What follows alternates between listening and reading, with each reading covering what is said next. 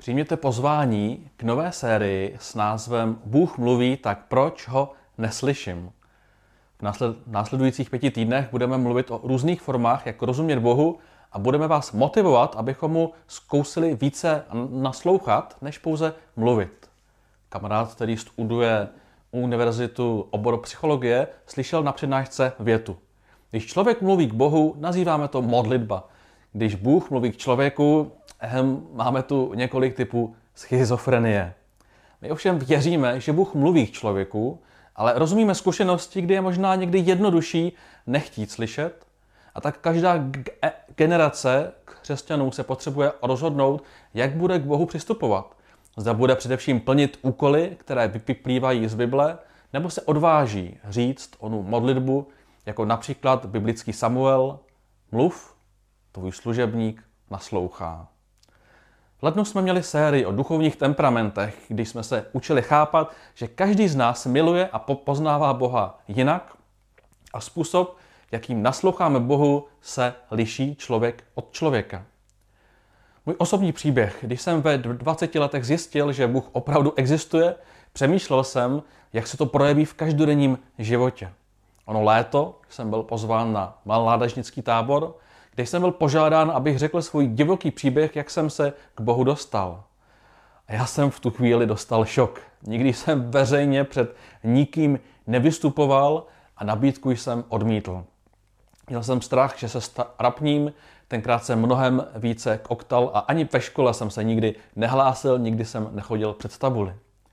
Náhodou jsem tenkrát otevřel Bibli v části knihy Timoteus a tam jsem četl, že Bůh nám nedal ducha strachu, abychom se báli, ale odvahy.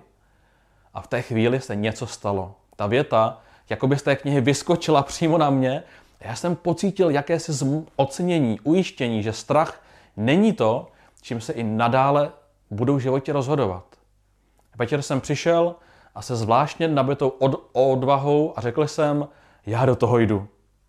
Od té doby jsem různými způsoby prožil ono zmocnění, ono ujištění, že strach nesmí motivovat mé životní rozhodnutí a že Bůh chce spolupracovat na mém životě.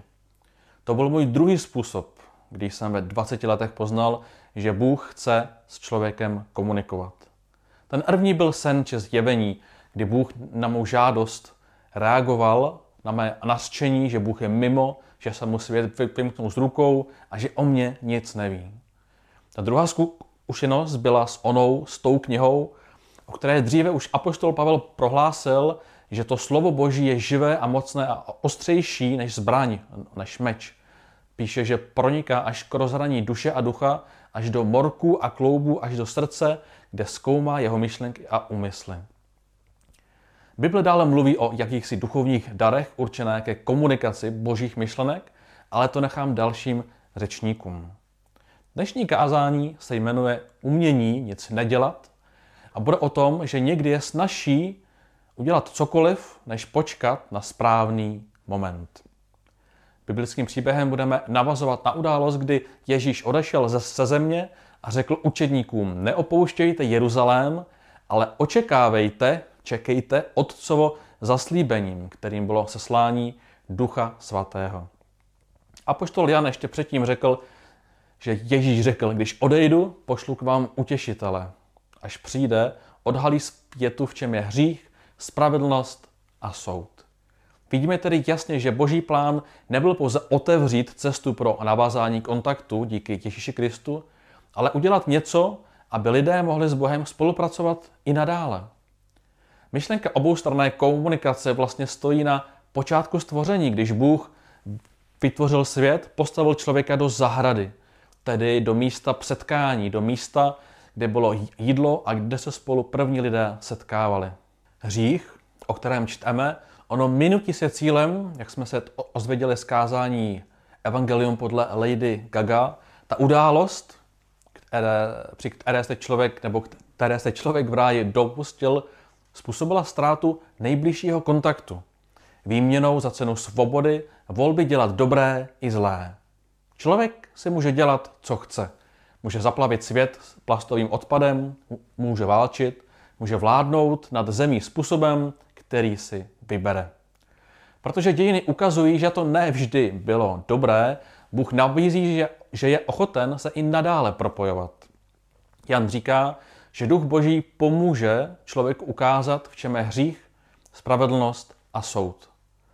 Pomáhá nám tedy, nebo nabízí nám pomoc, abychom se udržovali na správné cestě, pomáhá rozpoznávat, co je dobré a špatné a uvědomit si, že Bůh stále vládne, pokud se s ním propojíme. Pokročme ale v tématu umění nic nedělat. Učedníci se 40 dní po vzkříšení s Ježíšem stále vydávali a přesunuli se nahoru na sever do Galileje, kde bylo pro ně evidentně bezpečněji. Jeruzalémě musela být atmosféra jiná. Ježíšův hrob, který byl zapečetěn římskými ojáky, byl prolomen. Falešné zprávy, že učedníci Ježíše unesli, aby mohli předstírat, že žije, museli naštvat tamní kněží i římské vedení města, protože jim ukázalo, že smrtí ta záležitost s tím Ježíšem Kristem pořád nekončí a tudíž tam muselo být v Jeruzalémě mnohem větší napětí. A zde začíná naše téma, proč jsme někdy nervózní, když máme pocit, že Bůh mluví.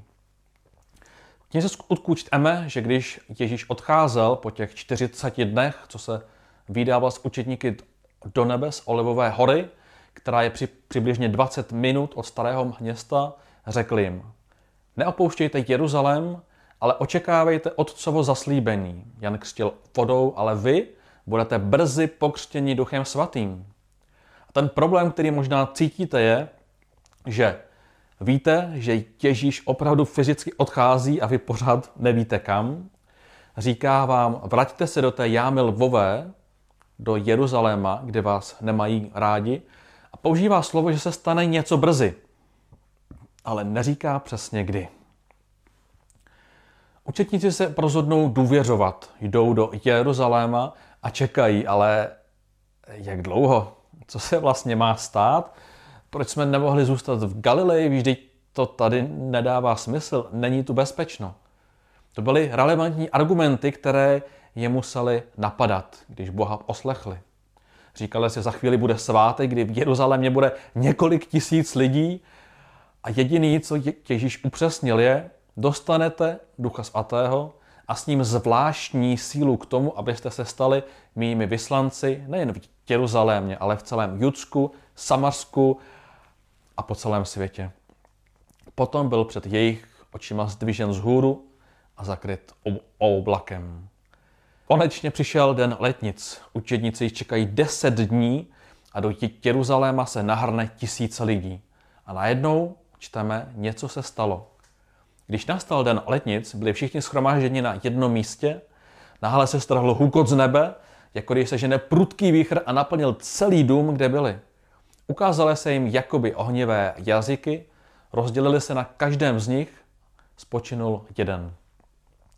Všichni byli naplněni duchem svatým a začali ve vytržení mluvit jinými jazyky, jak jim duch dával promlouvat. Téma jazyků nechám dalším řečníkům a čteme dále. Tu vystoupil Petr spolu s jedenácti, pozvedl hlas a oslovil ty lidi v Jeruzalémě. Muži jučtí a všichni, kdo bydlíte v Jeruzalémě, toto vám chci oznámit, poslouchejte mě pozorně. Petr, který před 50 dny zradil Ježíše, byl celou tu dobu takový nestálý, nejistý najednou, stojí sebevědomě před tisíci lidmi a po těch třech letech, co byl s Ježíšem, se konečně stal tím kefasem, tou skálou, tím Petrem, jak ho Ježíš kdysi přejmenoval.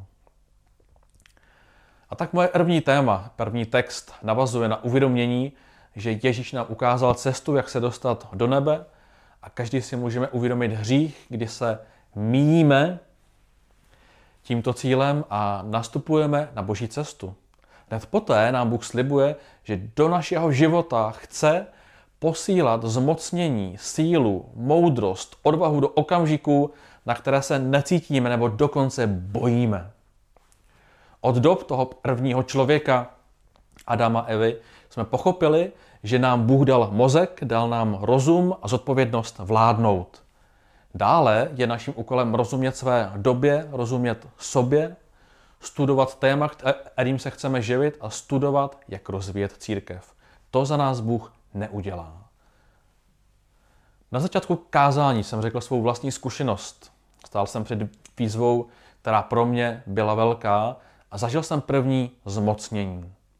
Časem jsem začal mluvit k církvi, potom na konferenci a tentokrát do kamery. A na každém tom stupni jsem si řekl, já už do toho nejdu. Ale prožil jsem ono zmocnění. Další příběh před třemi lety se mi ozval jeden příbuzný, který strávil část života ve vězení. Jeho ro- rodina vyhrožovala, vyhrožovala té naší a onen muž se mi najednou ozval, že by chtěl urovnat vztahy. Vůbec jsem nevěděl, co je správné a na první dojem jsem ho vidět nechtěl, ale než jsem to uzavřel, dával jsem Bohu možnost změnit můj postoj. Jednou v odlitbě jsem prožil ono zocnění. Neboj se, jdi ho navštívit. A dodnes jsme v kontaktu a stali jsme se jedinou ro, ro, rodinou muži s velmi těžkým osudem. Co tedy znamená ještě umění nic nedělat? Učetníci čekali 10 dní a protože nevěděli, co mají dělat, tak jim začalo vadit, že jich už není 12, když dítě Jidáš radil a hledali posledního do počtu. Byl sice zvolen nový apoštol Matěj, ale už nikdy o něm neslyšíme. Za, za několik let si ovšem Bůh povolá muže jménem Pavel, který se stane opravdovým apoštolem celého tehdejšího světa, ale mezi 12 už nemůže být započten. Tento jev je nám všem velmi blízký. Často, když na něčem chceme s Bohem spolupracovat, si to nakonec uděláme sami. Už ve starém zákoně je muž jménem Abraham, který získal zaslíbení speciálního syna budoucího Izáka, ale čekání se mu zdá neuměrné a tak si s jinou ženou udělá Izmaele. Potomci Izáka a Izmaele mezi sebou dodnes vytvářejí velké napětí. Král Saul v jedné bitvě neumí počkat na božího kněze Samuela a udělá úkon, který ho stojí království. A možná i Jidáš chtěl rozpohybovat Ježíše, který se mu zdál moc pomalý v prosazování toho jasného zájmu, toho převzetí vlády nad Izraelem. A tak čekání na, na to, až převezme království, ho unavilo a řekl si, vydám ho klidně za pár stříbrných palekněžím, abych tu revoluci uspíšil. Když uviděl a pochopil, co se stalo, raději si vzal život. Co nám to říká?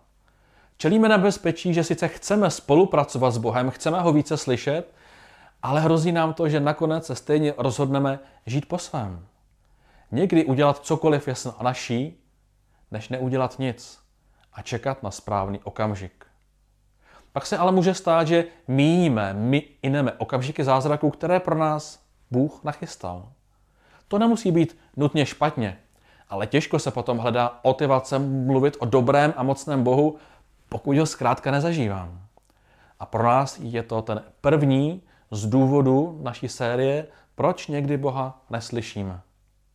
To, proč se učíme čekat, je samozřejmě zřejmé. Některé momenty prostě nejdou urychlit, a protože se potřebujeme ve správný čas ocitnout na správném místě. My sami býváme nervózní, protože nevíme, jak se náš příběh bude vyvíjet. Dneska v Bibli otočíme ty stránky, víme, jak to dopadlo, ale my sami to často nevíme. A učíme se čekat. Naši učedníci se v příběhu učili čekat 10 dnů. Ten svátek nešel osunout, ale protože šli do té jámy v Ové, protože čekali, získal vliv na tisíce lidí z celé tehdejší říše a to by nikdo prostě líp nevymyslel. A tak tě vyzývám, abys nikdy nepřestával životní výzvy, překážky, nedůvěru v sebe s důvěrou přinášet do modlitby. Možná na tebe vyskočí pár slov z Bible, možná se ozve hukot z nebe a budeš zamocněn, budeš posilněn a budeš mít další část vlastního evangelia, toho vlastního příběhu, který tě motivuje víru sdílet dál. Něco jsem prožil, přátelé. Možná tě Bůh jen ujistí, že pravý moment teprve přijde a ty budeš čekat.